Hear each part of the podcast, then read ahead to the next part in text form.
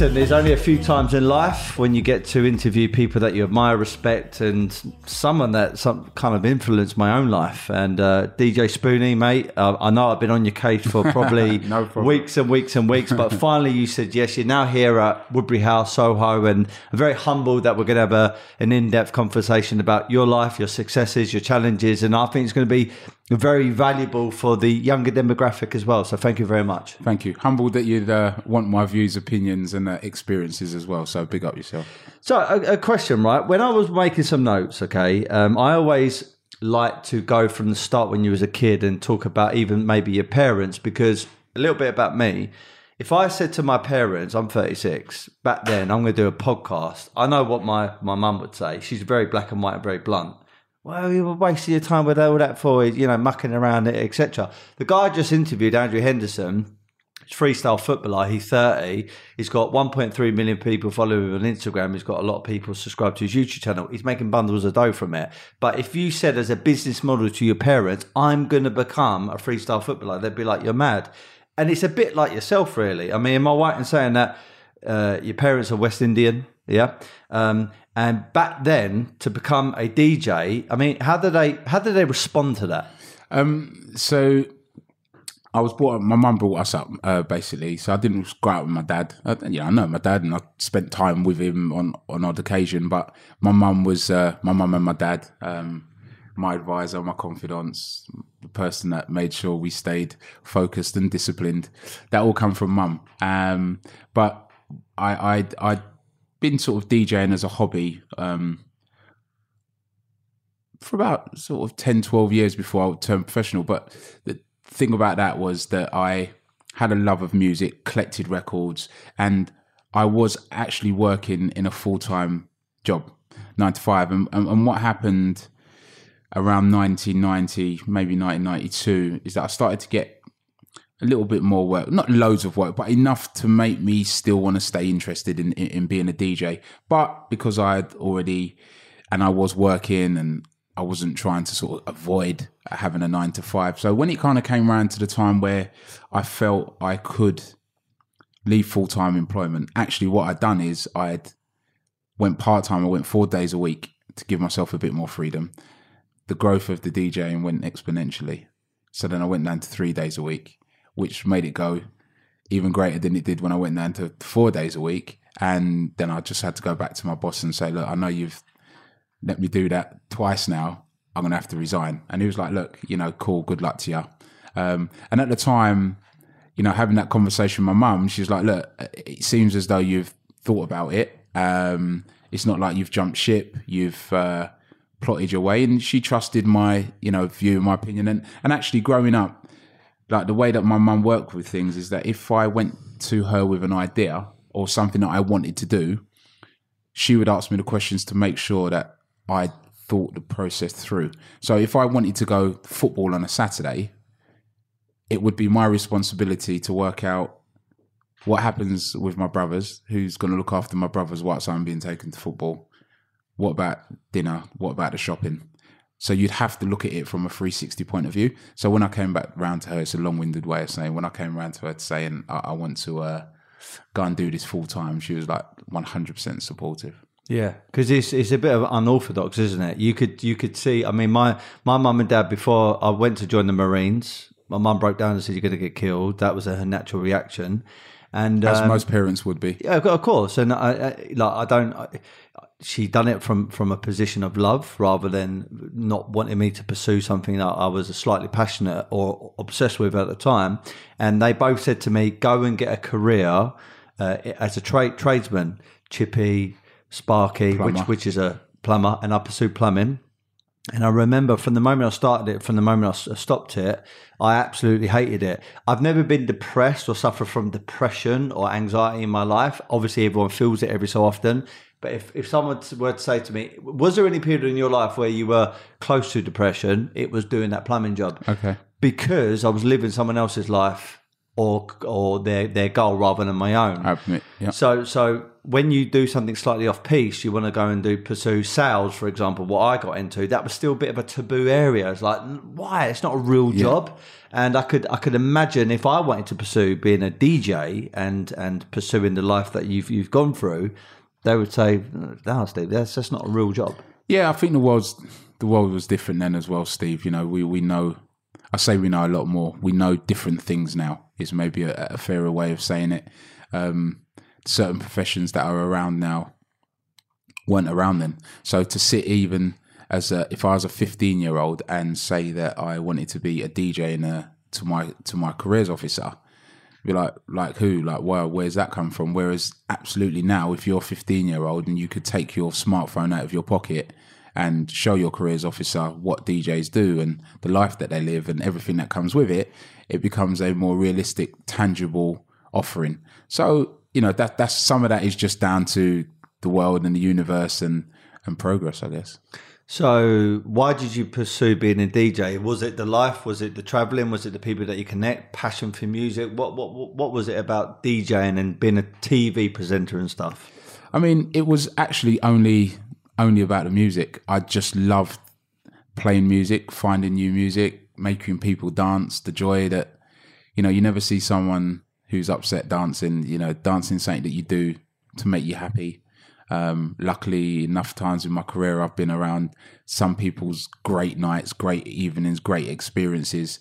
Um, so it was all about that. The, the, the trappings that come with being, uh, you know, a DJ that's had relative success. I think it's fair to say that I've had relative success. Is you know the travel and the the people you meet, the places you go, the cars that you get to drive, the you know all of that stuff. But I was one hundred percent just about the music.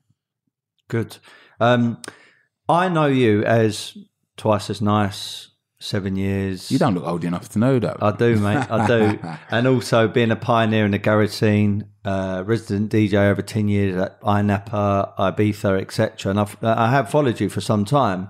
Um, but I know it's not always plain sailing. So, what sort, of, what sort of pitfalls, what sort of challenges, what sort of setbacks have you gone through being this, this profile now? Wow. I mean, how can I? What I mean, what have been the pitfalls? I mean, I, I had a period around 2000 and uh, 2010 where I had, for the previous 10 years, I'd been well, previous 12 years, I'd been on Kiss, Galaxy, Radio One, BBC Five Live because of my love of football, and I had a weekly football show on Five Live. It was for the first time in 12 years that I had none of those none of those contracts. Uh, UK Garage had kind of gone into like a bit of a funny space, or the scene had gone into a funny space. wasn't getting sort of booked as a as a DJ as much, and that was a, a time where I had to. Uh, I, I don't want to say reinvent myself, but I had to be creative and strategic in my Pivot. pivot. Much more concise way of putting it. so I I had to to pivot, but whilst keeping my and maintaining my integrity as as DJ Spoony and as Jonathan as well. You know, I didn't want to just you know suddenly start running down the high street in a chicken outfit because it's going to make me rich. Because I, I I didn't ever think that it would last. It would be like that forever. But you had to stay afloat. Um, and sometimes um, it's not about it's not about success. Sometimes it's just about maintaining. It's just about staying in the game. It's just about getting to the end of the round. To coin a, a boxing analogy, it's just like, listen, he's going to win this round. Don't try and win this round. Just don't get knocked out. Just staying around. And you might actually have to do that for three or four rounds to clear your head. And then you can start applying the pressure. And, and, and even I use that as an analogy. Sometimes that's what we have to do in life that it's not about how many gigs I've got. It's right. Can I just get stay in a place where I can pay the mortgage? You know, if I have to go out, I can have the equipment and I can get there. I've got petrol. Doesn't have to be flash. Doesn't have to be loads. So you know that was that was a really really good really good life lesson for me. Um, and and one that I look back with fondness actually. And I think that my mum instilled me with so much resilience that I was able to handle that time and handle that period. Um, didn't sort of didn't crumble. Um, yeah, Respectfully, in the nineties, early two thousands, I remember garage being freaking huge. I mean, there were some key pioneers in that. Um, as I mentioned, the twice a nice uh, thing. Um, you obviously got DJ MC Neat and DJ Luck, and uh, just mega mega stuff. And it, for me, in my own mind, you know better than me, but in my own mind, it kind of suddenly sort of just dipping away. And I think it was the the the takeover of house and that kind of stuff. And there was a lot of, um, let's say hip hop was thriving and it still is today. But now, in the last few years, I feel like it's coming back round and people really, really, really getting back into the garage. How have you seen music in what you do evolve, change, and pivot in, in this time? I mean, music is, you know, I say it is. It definitely can be cyclical. Um, styles and genres, just like in fashion, can be cyclical. Things that we might have frowned upon five years ago. You know, now if you go out and you're wearing a pair of flares, it's like really cool and really trendy. Ten years ago, people were saying, "Mate, what you wear, like what you wearing?" Like now, if you wear flares, you're going to look like you should be on the front cover of Vogue. So I know that it it happens like that, but because we weren't in it for fashion, so to speak, we were in mm-hmm. it because of the love of. Mm-hmm. It's like I'm not wearing this color because it is on the front cover of of Vogue. I wear this color because I like wearing this color. So it actually doesn't matter whether it's in fashion or it's not in fashion. Yes, I might not get booked as much because all of the high streets they might want it in London, but they're not going to necessarily want it in Cornwall or in, in Norwich or in Grimsby. They might just go, oh, it's a fad. So, but yeah, it's listen, it's nice. It, it's nice as a resurgence. The the legacy of, of UK garage is that there's people that are now listening to it and enjoying it and trying to find out about where it came from and and we're a part of that. So we could be we can be proud of that. But yeah, it's listen, it's nice. It'll never be it'll never be the same. But that's not how the world goes round, is it? Yeah. So obviously, uh, albums, uh, mixtapes, and then obviously doing your, you know, being being a resident DJ at certain clubs and certain events, it, it, stuff. That is almost a given as as as a DJ. But then when I started looking into to what you've done, you know, other stuff that that that, that you've done affiliated to your career. Red carpet events such as Spider Man, Hancock, Bad Boys 2, Men in Black 3, and then the rugby league event. And something that is quite close to my heart is is boxing. I, I'm a boxer. I had a fight this year. I've had 16 fights. I'm not pro. Uh, I have had an amateur career, and I fought on the something called the Queensbury League, which Yeah, is yeah. sort of semi-pro. Some Yeah. people call it.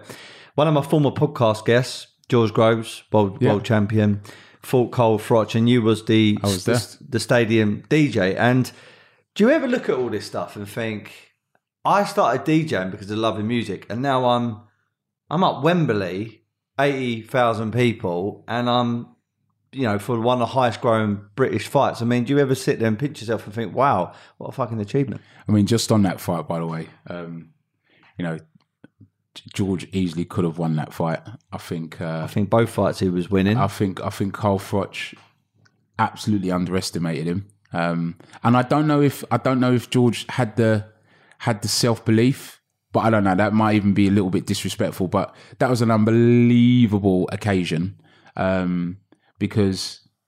You know, I, I- knew Eddie. I've known Eddie Hearn for, for, for many years, and he said, "Well, we've got this big event, and I want you. I'm going to put you on a little, you know, little DJ platform. We're going to DJ." And it's weird because DJing in a stadium where you've just got DJ monitors, you don't get the, the vibe and the essence of what's going on on the terraces, so to speak. But I knew so many people that were there were like, like what, like, we're actually raving at a boxing match, um, which was phenomenal. And I mean, I'd, I'd gone from maybe the most people I'd played in front of, like proper doing a DJ set, might have been five, seven thousand. I've gone from seven thousand to ninety, like in a in a blink. But that was an an amazing occasion. But you know, I, I always look at it that I'm there because I'm a competent DJ. Um, my heart is in the craft and the art of DJing. I'm not a celebrity DJ. I'm someone who people know, but they know because I'm a they know I'm a because I'm a DJ. Yeah, yeah, I second that. On the note of uh, boxing, I know you've got a big passion for sports in general. Um, I know you play golf. I know you've got uh, you're friends with Ian Pol- Poulter. Um, what is it about sports, maybe golf specifically, that you really enjoy? And just before you answer that, I mean, we got a mutual friend, podcast guest of mine, uh, Leon McKenzie. I mean, I love that that fella. I mean, he's Big he's, up, Leon. big big up your chest, mate. Um, great footballer, great boxer, great man. I'm very, very excited about his uh, documentary that's going to Yeah. be coming out. And um, he always said to me, "Listen, if you're going to get anyone on your podcast, it's got got to be Jonathan DJ Spoony." So I know it's a bit of a long-winded question, but all of that I've just said to you. I mean, sports. What? Why is that important to you? sport i think um I, I, like there's so many factors and, I, and i'll try and sort of cover them from my view and perspective that sport was always going to be an opportunity for someone like me born into the life that i was to get out whether it be boxing i used to go to a boxing club in hackney called colvestone crescent at the time um, dennis andries used to train there michael watson used to train there um, Great fighters. you know, just you know, just two of the names that I would be going there to play football or to whatever, they would be in the gym. So these guys were already making a name for themselves, not only on a national but on an international stage. Football I grew up around a load of people that went on to have professional football career. So with regards to it being an opportunity and a way out, that was that's one element of it. Two, I always believe that um, sport and team sport maybe especially equips you with so many skills that can help you in life. I think so so much of the the things that I've learned being a member of a team have equipped me for challenges in in life. Um, and there is a difference between team sport and, and individual sports. And when I have, you know, I did a, a charity boxing match, that there's something again about being able to dig in, self motivate, self discipline. I, I truly believe there's no discipline without self discipline. That um, you know, being told not to do something or you, you can't do something, you still will have the will to do it. But absolutely motivating yourself to do it is is it's like the purest form. And I think that sport, you know, sport gives you that. Um, and then there's the whole maybe the last point on it um, is the the challenge of just making yourself a little bit better, just pushing yourself to go a second better, just to shoot one shot lower, just be able to do an extra round in sparring, just to do an extra press up. And I'm that kind of person that will always love to have, you know, I know how I feel when I've been running and I can beat my personal best by one second. Like that means everything. I love that day. That day when that happens is it's, it's my best day. I absolutely agree and couldn't support more what you just said about sport, about that mindset trait, and you can put that into family life, social life, business life. I think it helps everything. I think if if you're listening to this, my advice, I'm only 36 and you know, I'm not the most successful person in the world, but from my own life experience, you want to become very good at business, for example, learn to be good at sport, not because of the sport itself, but that mindset trait that the sport will give you. So going, I didn't know you was actually in the boxing boxing match for charity. So the question I'm going to ask you then, what did you learn about yourself, DJ Spoony, when you was in that boxing match? So I um so it was a charity it was a charity fight and I was like, you know what, I, I wanna every now and again I just give myself these random out of your comfort zone tests, right? Um because I think they're good for us. And I think that as much as a lot of my life hasn't been privileged, I still realize that we're most probably in the top 5% of privileged people in the world of how we live, right? Um, so every now and again, I said, right, I'm to, I'm going to do something now. I didn't really think about being punched square on the nose as, uh, as a good thing, but yes, because it absolutely, it keeps you honest. And what it then means is when your trainer says, move like this and keep your hands up, if you don't, you will get a punch on the nose. No one, I don't care who it is, no one wants to get punched on the nose. So what I found out about myself is that I, um, I'm able to train hard. I, I can take myself out my comfort zone. I can absolutely keep going when I'm in the red. Even now, I cycle, um, and you know I could get into the red, and I don't stop when I get in the red. And in life, how that works is that even if I'm hungry and I'm tired and I've got to go to a gig and I've got to make people enjoy themselves, I don't sort of flake. I will still find that last little bit of juice and energy for them and then rest afterwards. So whether I'm on the bike when we were when we were boxing. And I mean, the guy that I fought, um, I actually fought Mark Bosnich, who was at the time I don't know, he might have been six inches taller, two and a half, three stone, three stone heavier, reach of, of about you know at least six inches. But I was like, look, I'm going to go in there and absolutely give it my best mm-hmm. best shot, um, if you excuse the pun. And even though I even though I came second, I was sort of I was proud of my of my achievement that I, I went in and did it. Well, anyone getting in the ring is always hats off to them. Just on the note of um, on, on, sport, I know here host of 606 Radio 5 Live. Uh, there was a uh, program, Sp- Spoony Meets, and then you interview British football legends such as Alex Ferguson, Sir Alex Ferguson, Jose Mourinho, David Beckham, etc. I want to ask you a question. I've asked people, I had Kieran Richardson on my podcast before, good friend of mine now, and I've asked him obviously what was it like to work underneath Alex Ferguson, etc. And he's and he's given me some, some really good answers. But Jose Mourinho, I mean, he's he's brilliant, brilliantly arrogant, and I like that about him. What is it like to interview someone like Jose Mourinho? I mean, Jose, I, I went to um, he was at Real Madrid when I interviewed him, um, and actually, the reason I, I got to interview him was the the way that the, the Fergie interview was received was so well that you know between him and his son Jason, they said, look, if we, it was really good. If you'd like us to help you get anyone else, let us know. And I said, you know, I'd like to interview Jose. So they reached out to him and he said, okay, if you're asking, it's fine. So we went out and spent an hour in his, in his office in uh, in Madrid. Um, you know, he's quite cool. He's, he's a fascinating human being. Um, his character, I mean, he was in a slightly different space. He'd been there and gone there and come back. But listen, these guys are, are serial winners, you know, and he, he will win at all cost. He's, his legacy I'd say the difference is that his legacy was about Jose. Sir Alex Ferguson's legacy was about Manchester United first, Sir Alex Ferguson second. But actually, if Manchester United win, so does Sir Alex Ferguson. And I think that in that instance, F- Fergie took on a, how can I say, a more, a more team role. But then if you go right back into his history, you know, he's someone who is you know, a staunch Labour voter, someone who was, you know, worked on as a shop steward, as a member of a union. So his mindset was never ever about me, I, all the time. It's about what can we achieve.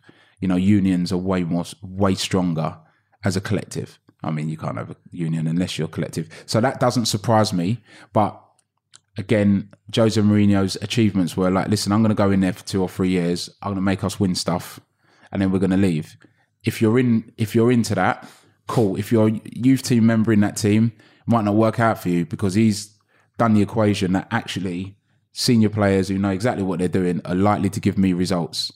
Whereas Sir Alex Ferguson's going, well, I'm going to be here forever. I need to be thinking about tomorrow already. I need to be thinking about next year already. And that's maybe the fundamental difference. So are you saying inadvertently Alex Ferguson is better than Mourinho as a manager? Yeah, absolutely. I, I mean, it, it, listen. It all depends on what your benchmark is. What you know, what your what your value is. I'm saying that I think his complete Fergie's complete legacy means that there's most probably not many managers that can shine a light on him. He, you know, he most probably sits in a very exclusive club of two or three club managers in, in his in his lifetime, or definitely in my lifetime. Like I said, completely depending on what you're measuring it on. Um, and that's me without me wearing my my Liverpool team colours. You know, sometimes, or you should just applaud brilliance when you're going to applaud brilliance. Absolutely, David Beckham. Then, what was he like to speak to and get to know? Yeah, I, lo- I, lo- I love Bex. Um, he's he, you know he's really cool. I I first came into contact with Bex actually through through Victoria. So when we were on Radio One, Victoria made a record with a friend of mine, and then we were able to play that exclusively. So, you know, that was nice, and in the sense of that, she always remembered that we were going to play a record of hers that was not just a Spice Girl offering. She was going to try and be a solo artist, and she wanted to make a cool record.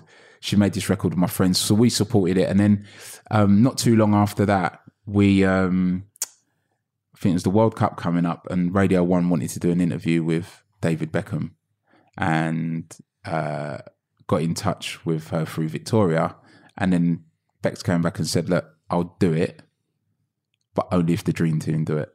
So even though we weren't sort of high up, they would have wanted that to be on breakfast or on drive, but he was like, "No, I, I I'm only going to do it if I do it at this slot." So we flew out to Manchester, and actually, when we went up there, is when he done his metatarsal. So he was in a boot when we done the interview. We missed our flight from Heathrow. He waited for us. We did the interview, and then that kind of started the you know started relationship. I ended up um, not only interviewing him that time, which I'll come back to, but I DJ'd at his thirtieth and his thirty first birthday party as well. So he flew me out to Madrid to do that.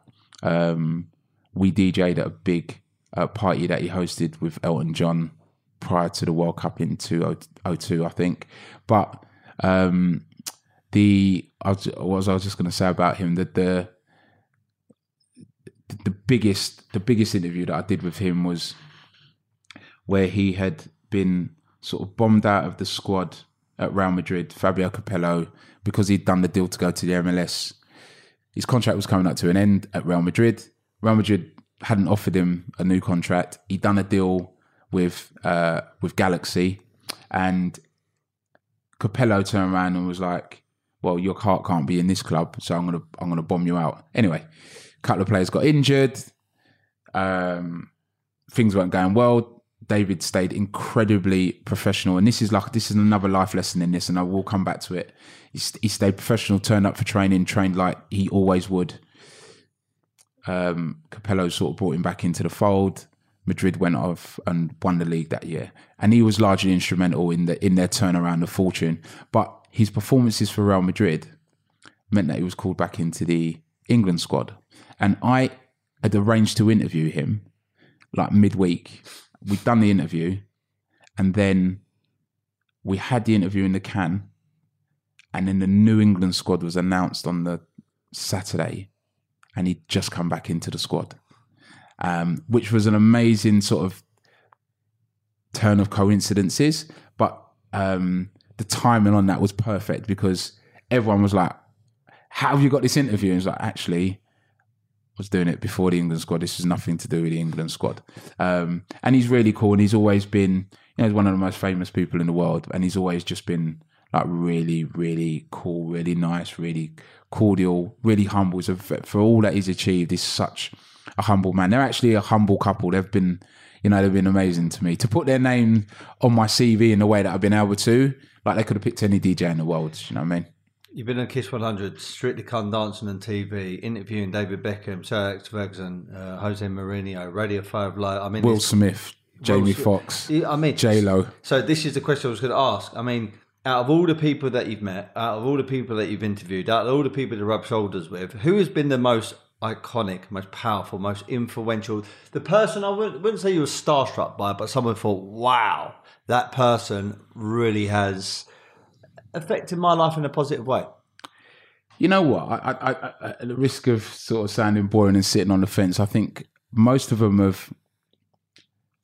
A lot of the big names I've interviewed have all added something different to me. They've all blessed me in a different way. Like the the professional love and respect that I've had for Will Smith and Jamie Foxx as black icons, as black men that are multi talented across the board means that someone like me can look and go, right, there's like we can we we we can achieve this. You know, we're not all going to be drug dealers. That's portrayed. We're not all going to be people that don't have jobs. That's often portrayed. Like this is a guy who started out as a rapper, then was a comedian, then went and done serious acting, then got his children in the film, and then still did a little bit of stand up. I mean, Jamie Foxx is a talented musician. He's a brilliant, unbelievably brilliantly funny comedian. He can do comedy acting. He, you know.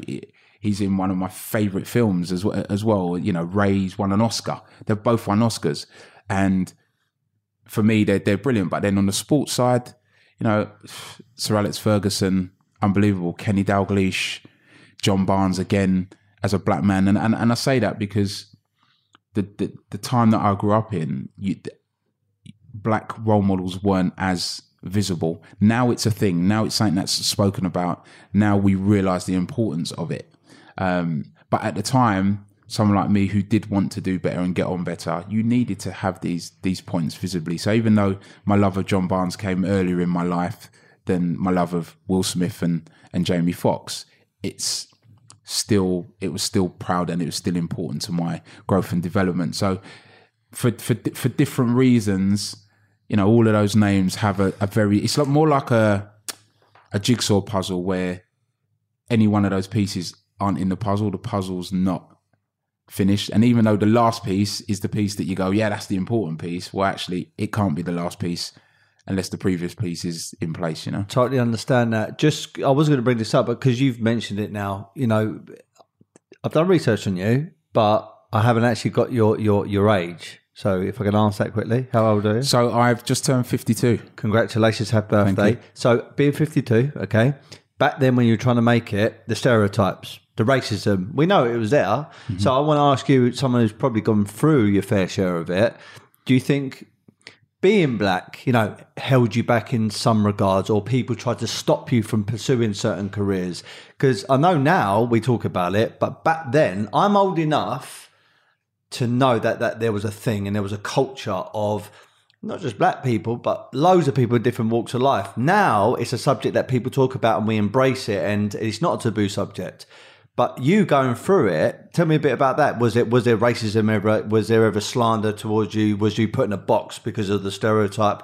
What was it like trying to make it as a as a DJ? So uh, as a DJ, it- it's funny, right? Because music and especially DJing is maybe music is one of those, especially for what we were doing. It was one of those areas where color really didn't matter. If I wanted to play the violin and be in London Philharmonic Orchestra, that might have been a little bit different because there are at that time there definitely would have been and most probably still is a a snobbery in music and classical music and that sort of stuff. And that's i say that without casting dispersions that's most probably just how it is that DJing is a lot more working class and we don't really care as long as you can make people dance. Um prior to that at school there were a couple of occasions like i, I grew up in hackney and Hackney very multicultural, but I didn't see or witness any racism until I went to secondary school. You know, someone called me a black bastard, and we had a fight, and you know, he never did that again, and you know that was cool. And then I think I've always, I've always looked at it that I know there's going to be racism, but I'm going to give myself the best possible chance and opportunity for the color of my skin not to be an issue. It's not an issue for me. I'm going to try and make it not. So I'm going to make sure that I'm professional. I turn up on time. I turn up ready to do whatever the job is that I'm employed to do. And the success that I'd had in my work career, I worked in the, for the employment service uh, as a civil servant for seven years. I had absolutely you know, no problems. I was the youngest executive officer in the whole of the northeast London region. Um, it was unheard of that someone like someone of my age would be. So I didn't suffer any racism in that way. I don't know. I do believe that certain opportunities might have been or may have been denied me, but I don't know that. No one's would ever come out and say you're not going to have this TV show because you're because you're black. Um, but again, like I said, we, we don't know. All I ever tried to do was just equip myself with the right skills, what I at least deemed to be the right skills to get the desired result. Perfect mindset. I know you. You've got your. You know, you need to get off. So I'm going to ask you two more No, questions. go on, man. All right. So number one, what are you doing right now? 52 years of age. You've had a lot of success, but you're still young. So you've got a lot to look forward to. What are those plans? What are the goals? What are the aspirations? Where will I see Jonathan Joseph, DJ Spoony, next five or ten years? What are you doing? Well, I've just um, I've just started, and this has been a dream of mine for for over ten years now. Um, I've just started a new show on Radio Two, so I'm on Friday nights from from nine to eleven. Um, I left Radio One in 2006, and for me, the the next and most natural progression would have been to be on Radio Two. That's just happened, so I'm I'm absolutely delighted that I can still, at the age that I am, be fulfilling dreams.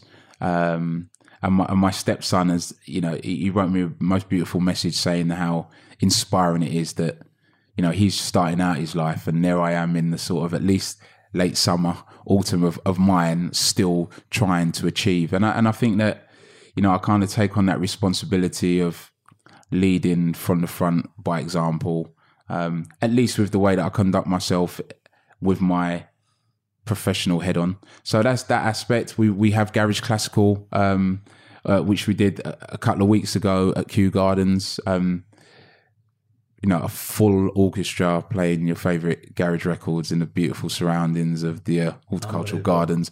So it's just a fantastic experience. Something that you know, between myself and uh, Katie Chatburn, who who is our conductor, but she's the composer and leads the Ignition Orchestra, spoke about four years ago um, doing, and you know, we've got it to this stage.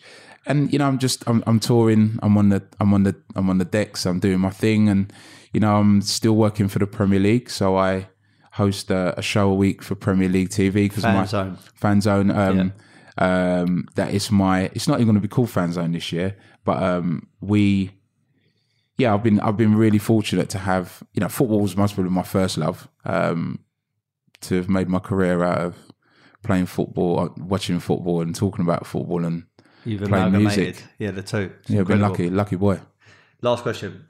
I come up with a mantra, a saying. It goes like this Be happy, never content. I built a gym in my house, and on the above of the door, when I go in and go out, I read it, and it's it's like a it's like an incantation for me. I want to ask you, DJ Spoony, what does "be happy, never content" mean to you?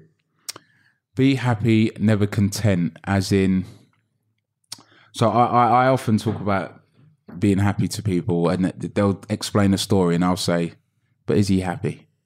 But is she happy?" Because ultimately, we can look at other people's lives through our lens, which actually doesn't really matter because it's how do they feel about what they're doing. The be content bit is that Never content. yeah, keep striving. I, I, I mean, I do believe that we we sometimes as human beings can focus on what we don't have as opposed to what we do have, and where does contentment sit in in that? That I think sometimes we could be a little bit more grateful and a little bit more appreciative, but that's coming from somebody who doesn't rest on his laurels. So I I buy into the notion of be happy, not content, even though I think sometimes being content is actually quite important. Yeah. You're the man, bro. Uh, good luck Thank- with. thank uh, you for having me. IB for today, and uh, with all the plans, I still want to stay in communication with you, bro. And Yeah. uh, you've been a hero for me. No, and thank uh, you for having me. God bless, mate. Really, really appreciate this conversation. Take it easy, champ. Thank you. Cheers. Nice.